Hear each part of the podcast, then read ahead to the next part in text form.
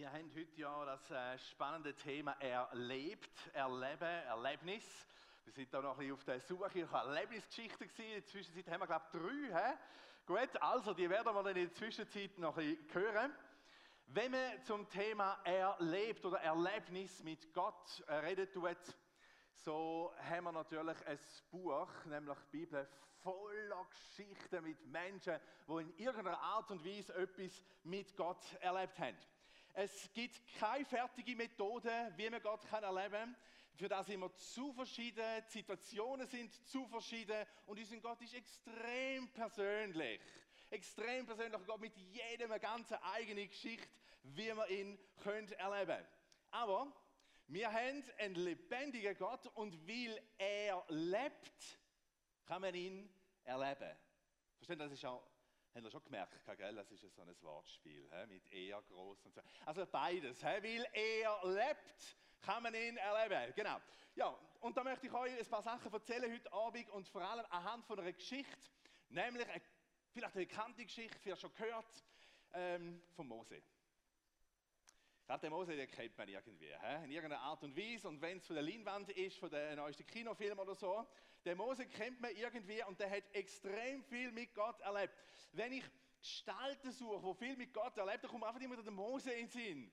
Und ich bin ein bisschen neidisch und denke, wow, hat der viel erlebt mit Gott. Das ist mega beeindruckend. Und darum werde ich euch ein paar Storys erzählen von dem Mose, was er alles mit Gott erlebt hat. Zum Beispiel, schon sein Start ins Leben hinein ist ja mit einer unglaublichen Geschichte verbunden. Kurz Rückblende, das Volk Israel ist in Ägypten. Sie sind in Ägypten gekommen, weil der Jakob und die ganze Ägypten, äh, nach Ägypten gezogen ist, weil der, der Josef dort eine Karriere gemacht hat und so weiter. Auf jeden Fall ist das Volk in Ägypten und irgendwann nach etwa 400 Jahren weiß eigentlich gar niemand mehr so genau, warum sind wir in Ägypten. Und vor allem hat jetzt der Herrscher von den Ägyptern nicht mehr gewusst, was er eigentlich soll.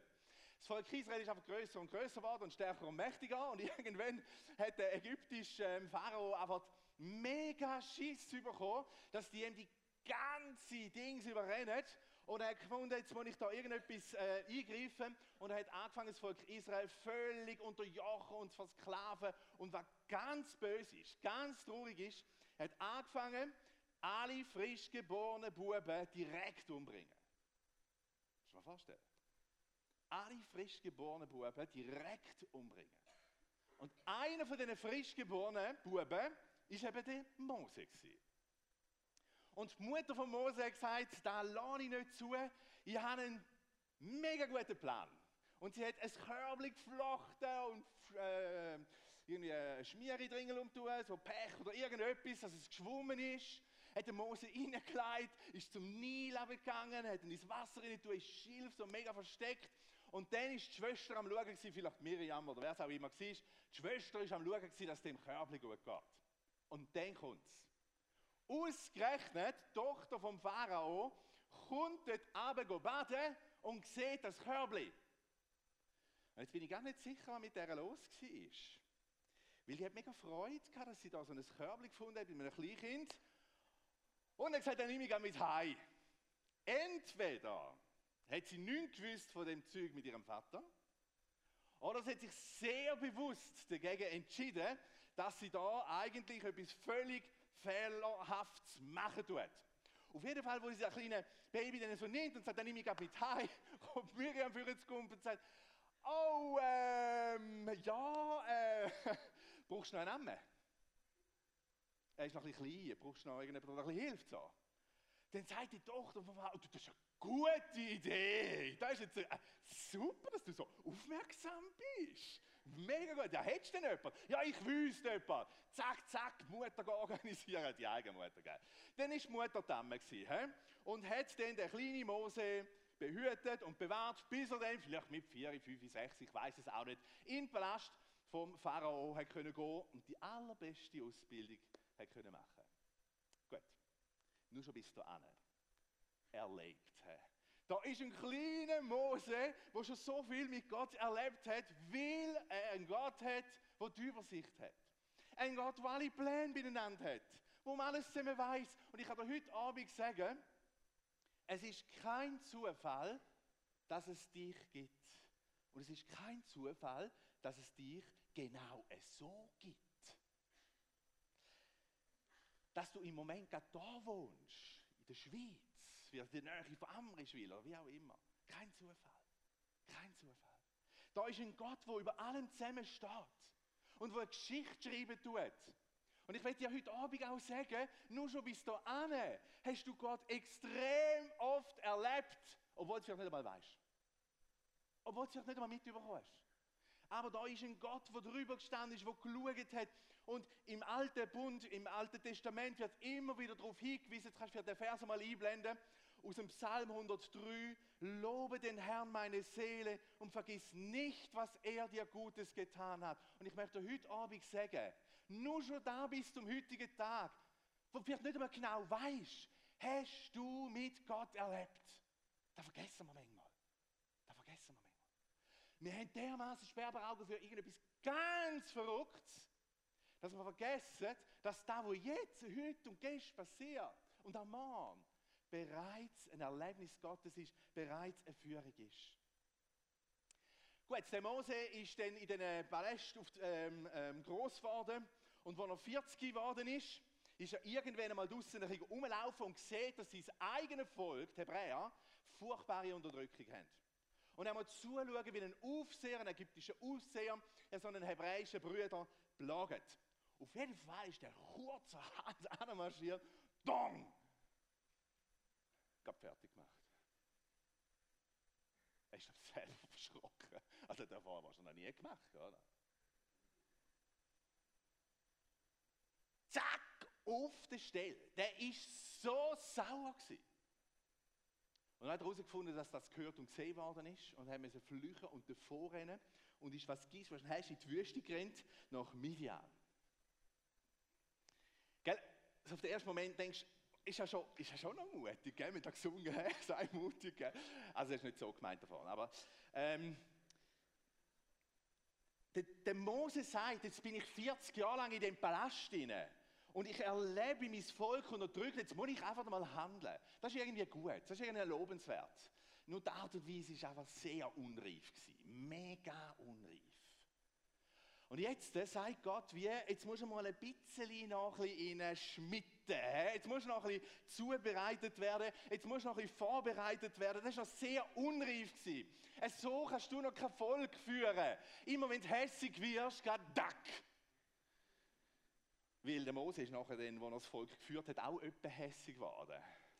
Und er hätte etwas müssen lernen.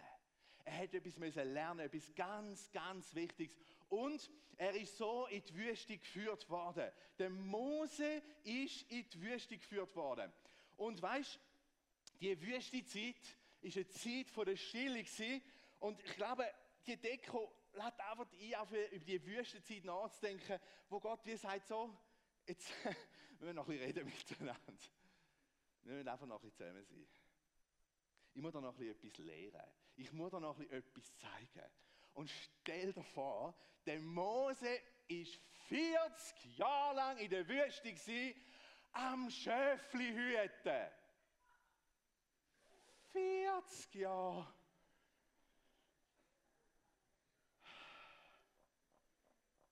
Verstehst du? Ausgerechnet der Mose, der ich gerade am Anfang gesagt habe, hat so viel mit dem Herrn erlebt. 40 Jahre lang Schäfli hüten. Wow, 40 Jahre! Hey, das sind nicht drei, vier Tage und denkst, was ist auch los, sondern das sind 40 Jahre. Und ich kann dir sagen, ich glaube, es gehört zum geistlichen Leben dazu, dass Gott uns manchmal ein bisschen auf die Zeiten rausnimmt und sagt, wir noch ein bisschen mit dir Zeit verbringen. Wir müssen mal ein bisschen reden miteinander. Ich muss dich mal noch ein bisschen zubereiten für das, was dran ist, für das, was passieren wird. Das sind ganz wichtige Zeiten. Weißt du, das geistliche Leben, das Leben mit dem Herrn ist nicht immer nur Highlife sondern da gibt es manchmal so Wüstenzeiten, wo du auf die Seite genommen wirst, wo geschult wirst. Da geht es um Treue, da geht es um Standfestigkeit. Kannst du den Jakobus-Text einblenden, wo es im Neuen Testament heißt, liebe Brüder und Schwestern, betrachtet es als Grund zur Freude, wenn euer Glaube immer wieder hart auf die Probe gestellt wird. Denn durch solche Bewährungsproben wird euer Glaube fest und unerschütterlich. Bis zuletzt sollt ihr so unerschütterlich festbleiben, damit ihr in jeder Beziehung zu reifen Christen werdet. Das ist der Punkt. Aber weißt du, die 40 Jahre lang, die können sehr schwierig sein. Die können sehr herausfordernd sein. Und du denkst, was ist denn los? Von euch meinem Leben erzählen. Ich habe das selber schon öppe einmal gehabt, so Wüstenzeiten. Und ich denke, was ist auch los? Es läuft einfach nicht recht. Es läuft einfach nicht recht. Eine Phase, die ich kürzlich hatte, ist so um die 40 herum. Habe ich so eine Phase, ich weiß nicht, ob das schon Midlife Crisis ist, kann schon sein, gell? Ähm, auf jeden Fall habe ich eine mega Krise gehabt, denke, es geht einfach nicht so recht vorwärts. Irgendwie habe ich das Gefühl gehabt, ich bin wirklich gut mit dem Herr unterwegs und, und es läuft eigentlich. Und, aber es war mega ruhig, es war mega ruhig, es wie Schäfliwüte. Es war wie Schäfliwüte. Und ich habe sogar gerufen, oftmals in dieser Zeit, gesagt, mach etwas, beweg etwas. Und ich habe angefangen, die Augen offen zu halten, was könnte passieren, was könnte gehen. Ich habe auch gewisse Schritte in, den Weg geleitet und so weiter. Aber Gott hat mir da gesagt, Christian, ich will schauen, ob du treu bleibst. Ich will schauen, ob du treu bleibst. Ich will dich führen und leiten. Aber ich will schauen, ob du treu bleibst, auch wenn es nicht immer nur so geht sondern wenn eine Wüstenzeit ist, wird eine schwierige Zeit ist. Und dann mit 80, gell? Mit 80, also nicht bei mir, jetzt sind ich wieder mit Mose. Mit 80 hätte Mose ein unglaublich starkes Erlebnis gehabt. Vielleicht kannst du das Bild mal kurz einblenden. Ein unglaublich starkes Erlebnis gehabt. Da sieht er, dass ein Dornbusch am Brenngel ist auf 40 Jahren nicht viel gelaufen, gell? Aber da, mit 80, mit 80 brennt ein Dornbusch und er läuft an und denkt, was ist auch los mit dem Dornbusch, total verblüfft. Und dann kommt die Stimme, der Vers auch abdruckt, komm nicht näher, sagte Gott, ziehe deine Sandalen aus, denn der Ort, auf dem du stehst, ist heiliges Land. Und dem Mose begegnet Gott so ehrfurchtsvoll, so besonders, so anders nie da gewesen. Noch nie da gewesen.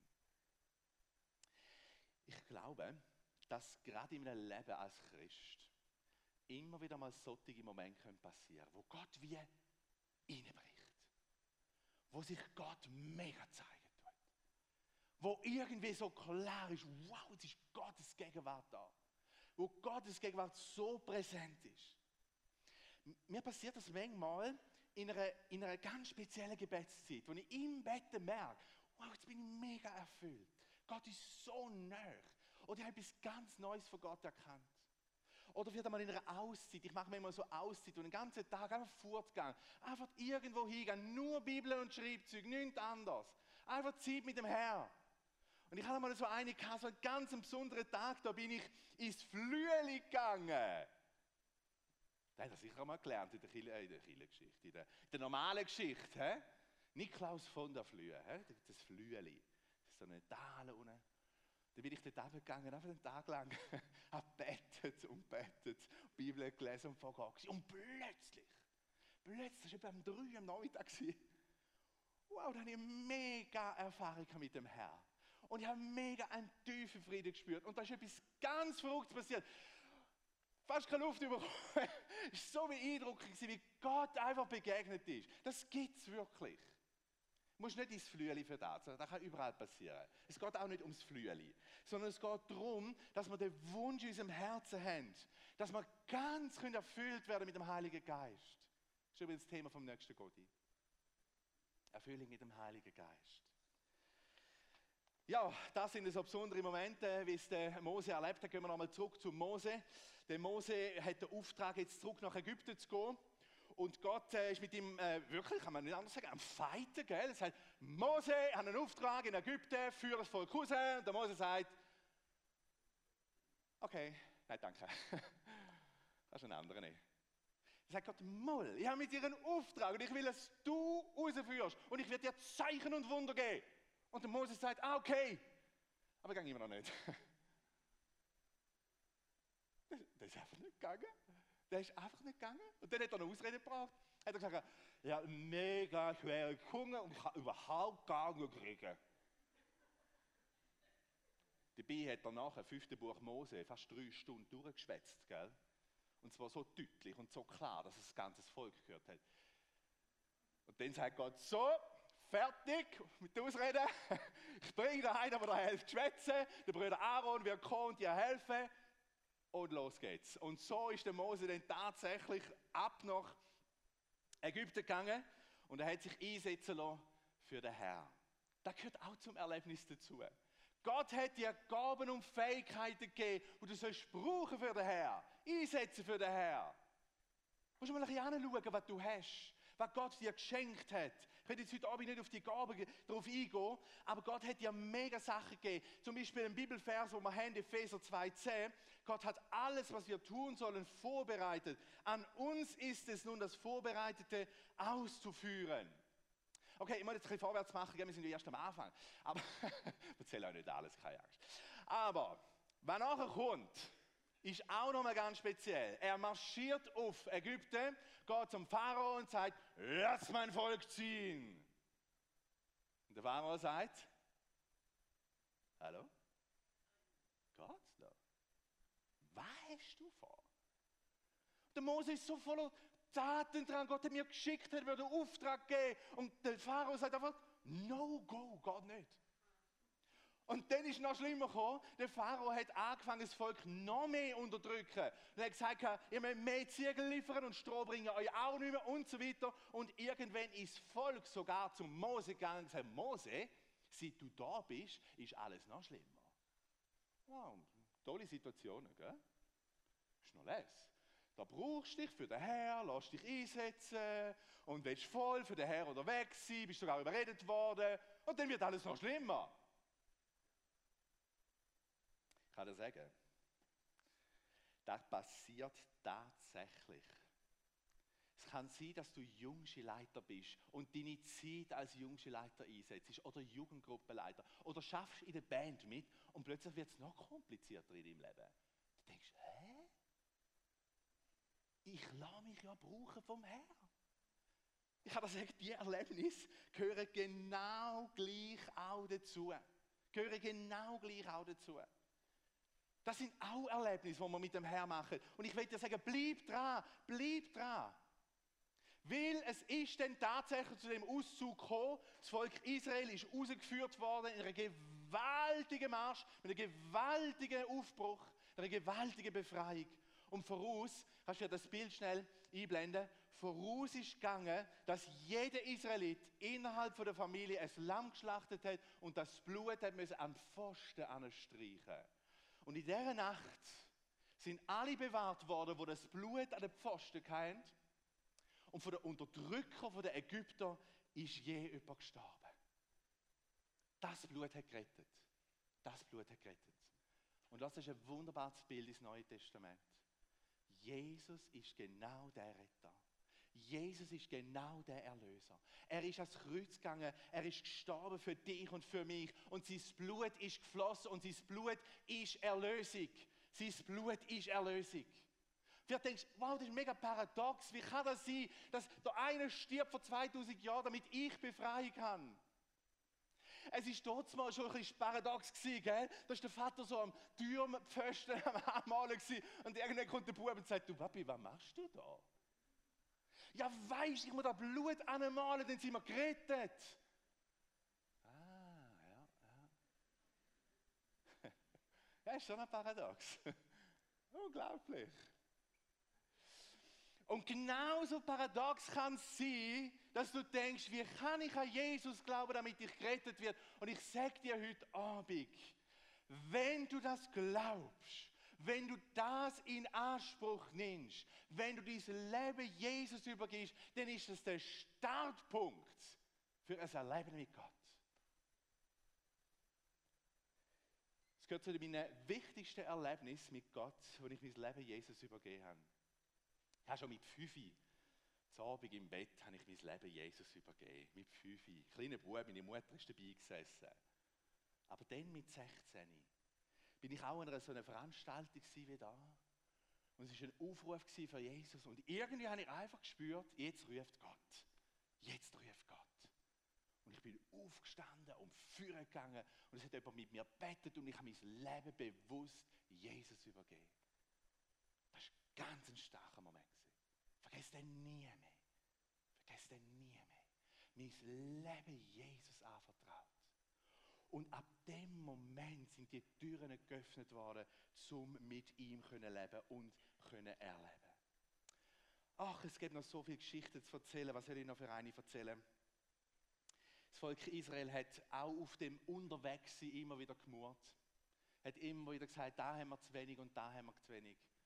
Und Gott hat eingegriffen und geholfen. Er hat Wasser gegeben, er hat das Essen gegeben, er hat ihnen geholfen gegen Finden und so weiter. Und ich könnte euch jetzt Geschichte um Geschichte erzählen, die ich selber erlebt habe mit Gott. Wo er eingegriffen hat, wo er geholfen hat. Ferien sind uns geschenkt worden. Ähm, äh, Dienstfelder haben sich plötzlich geöffnet. Autos sind uns zugewiesen worden. Gebetserhörungen und so weiter und so fort. Lassen wir noch drei kurze Geschichten von anderen Menschen, die etwas mit Gott erlebt haben.